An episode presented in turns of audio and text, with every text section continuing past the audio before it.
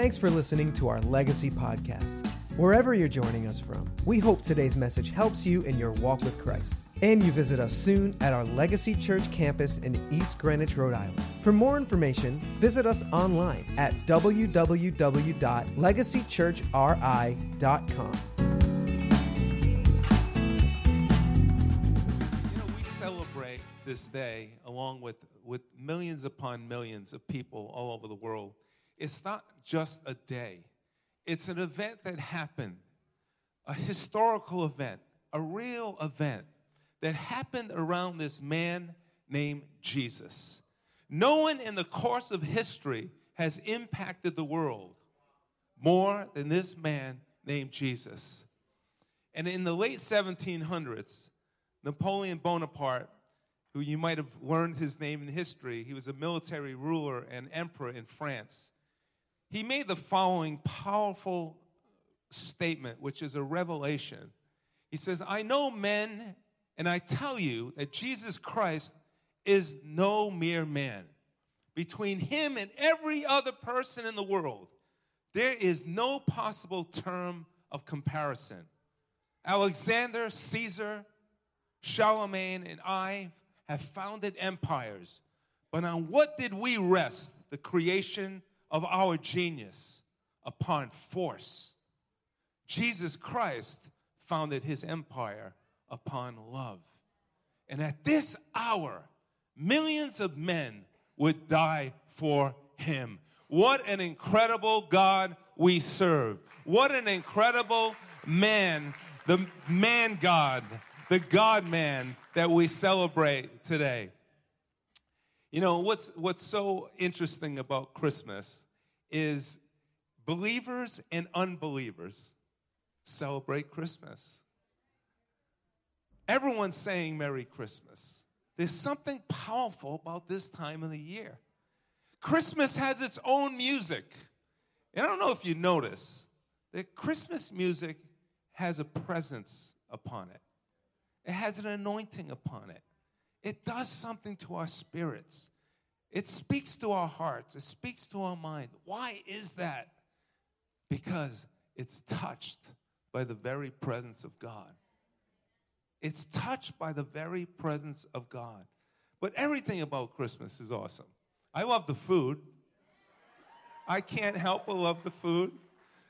You know, for you Italians out there, the Feast of Seven Fishes. That doesn't mean, you know, people get put in a trunk, you know. That's a different fish. But everything about Christmas, the gifts, the excitement in the air, children excited about Christmas, and, and the lights. You know, every year, especially my wife, she's into this, you know, the first light that you see, you know, driving down the street. And my wife, I don't know if you have a wife like this, you know, she plans an entire journey to the house that has the most lights you know. And this year, our journey wasn't that exciting. Well, the journey was exciting, exciting because we were anxious to see this house that we saw all over Facebook. You know, look at this house, Mommy. We got to go see this house. We go see this house. So she plans the journey. She gets her Google Maps out. You know, I feel like I'm going to China. You know, and this long journey, and we get to this house, and the only lights that are on were the front porch lights. And so, what do you do? Like, do you roll down your window and start yelling out your window, hey, I came all this way, put the lights on? You know, do you go and ring the bell and say, hey, come on, put the lights on, you know?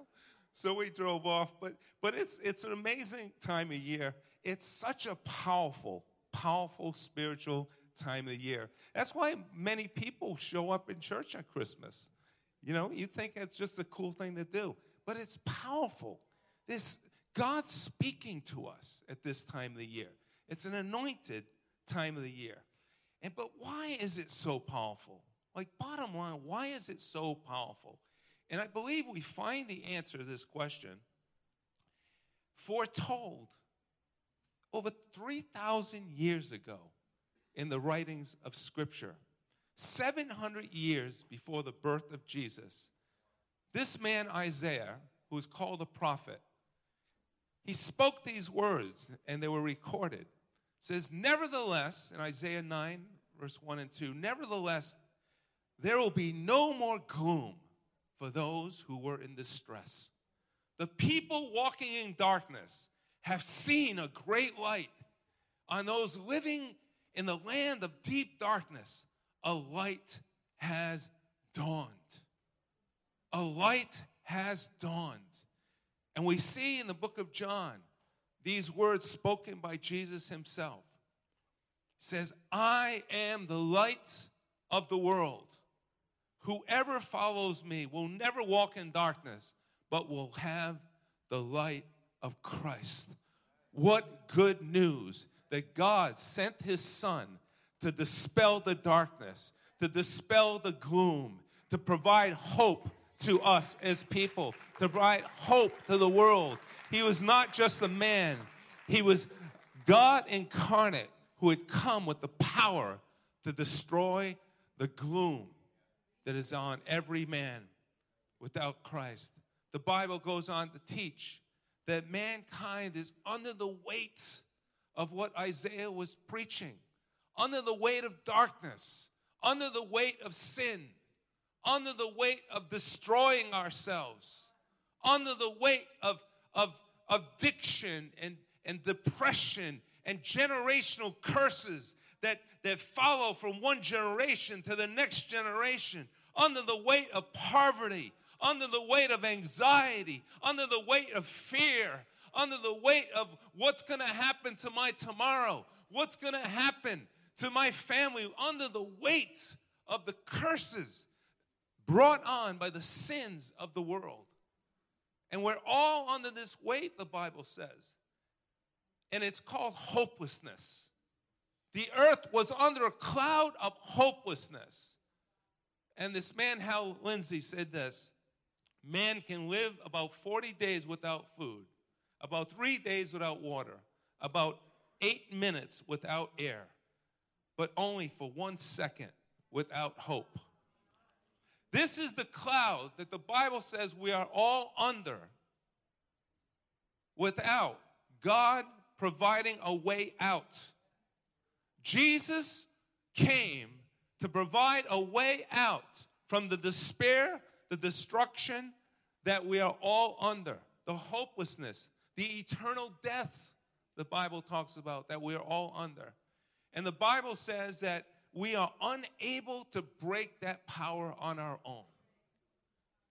It's like old age, getting old. You can have a facelift, you can have a neck lift, you can have your ears lifted. You know, your ears and your nose keep growing. I have a serious problem. You can have everything lifted, your arms lifted. You know, do I keep going down? Okay, you can have everything lifted, but guess what? You are under the power of death. We're all going to die. People are having their heads frozen. People with money thinking that, you know, someday we're going to be cloning and their bodies will be able to be cloned. We are under the curse of death. Without Jesus, there's no coming out from under this curse. Distress, dysfunction, oppression, anger, hurt.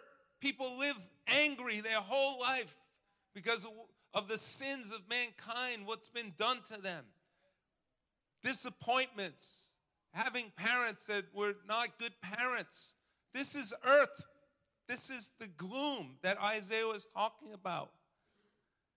The Bible says in Ephesians 2:12, remember that at that time you were separate from Christ, excluded from citizenship in Israel, and foreigners to the covenants of the promise, without hope, without God in the world. Without God in the world, without Christ in our world, we are lost. We are eternally doomed. We are without hope. Nothing can satisfy the spirit of man. Nothing can satisfy your soul. you'll be searching here and searching there and getting this and getting that. And one person, one relationship after another, one husband, one wife, two, three, four, five, until you finally broke and you say, I got to stop doing this. Can I preach the truth this morning? We're all under this. There's no one that's exempt from it. No one can stand up in this room and say, Oh, I'm not like that. You know, I've only been married once. You're still under it. You're still under the power of sin. We can't help it. That's the gloom that Isaiah spoke about. But God had to send his son for you.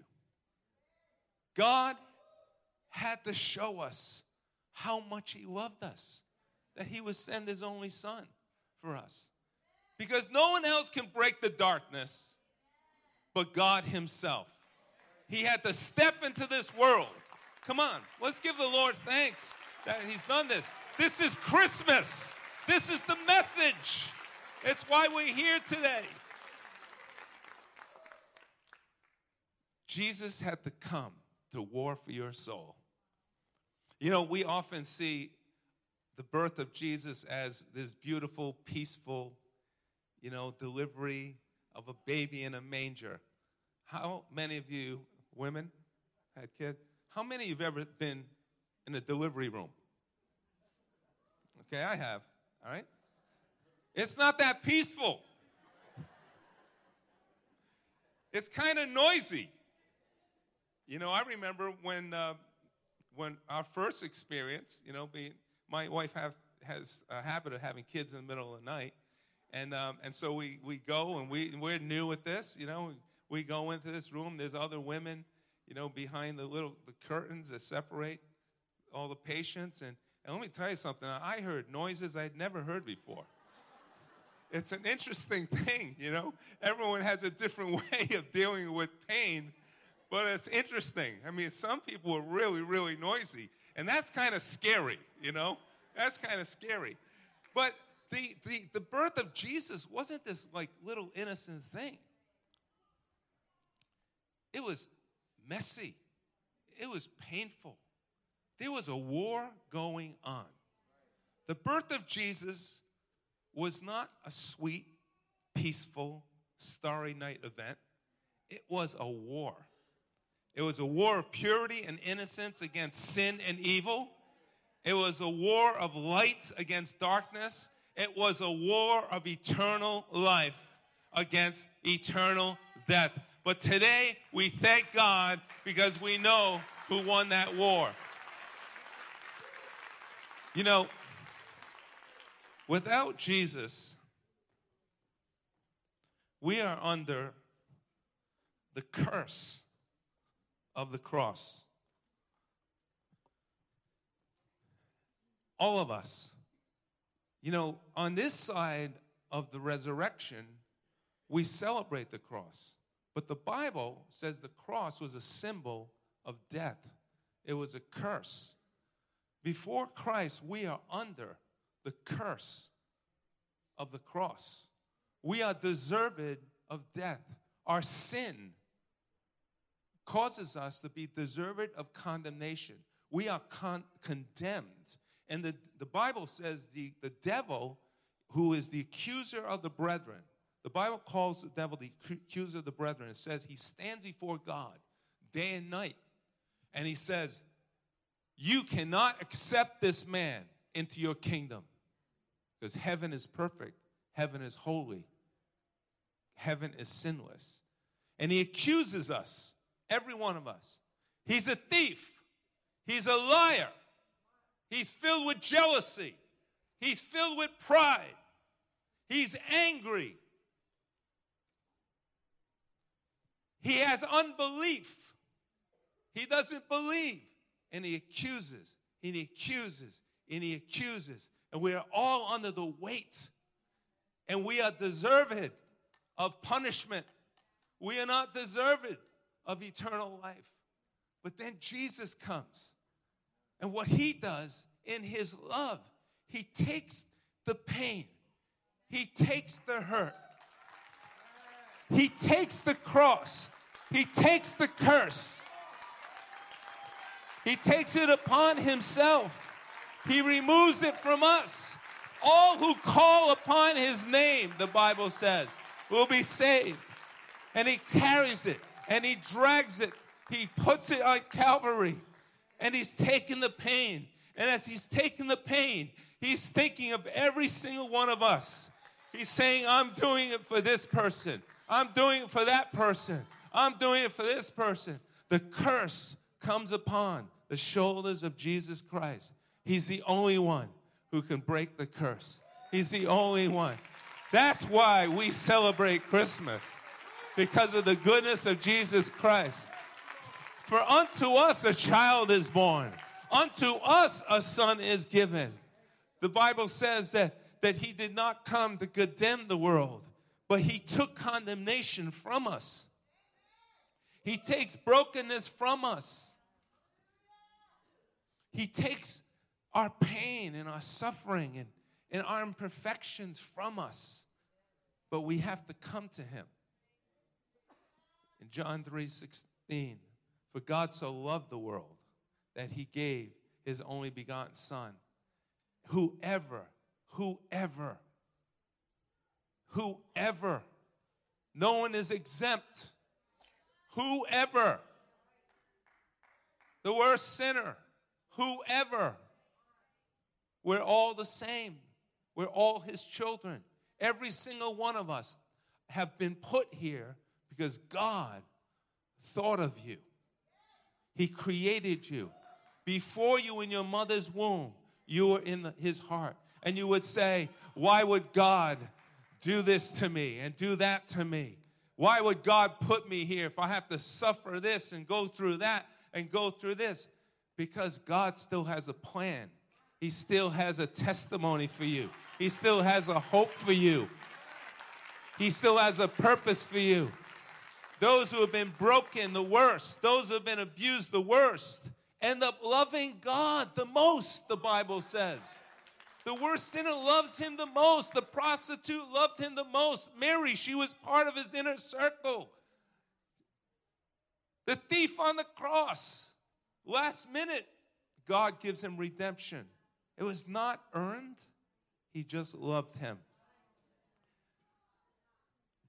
Isaiah 9 For to us a child is born, to us a son is given, and the government will be on his shoulders, and he will be called Wonderful Counselor, Mighty God. He's our everlasting Father. He's the Prince of Peace. The greatness of his government and peace, there will be no end. In Jesus' name, amen. Let's just all stand. Let's just thank the Lord for who he is. And let's thank him with a, just a, a, clap offering this morning. Let's give the Lord a, an applause this morning for who he is.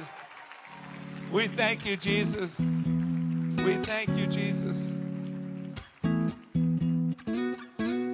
Thanks for listening today. We hope you were blessed by our Legacy Church podcast and hope to see you soon at our church service in East Greenwich, Rhode Island. You can connect with us on any social media platform at Legacy Church RI. Have a blessed.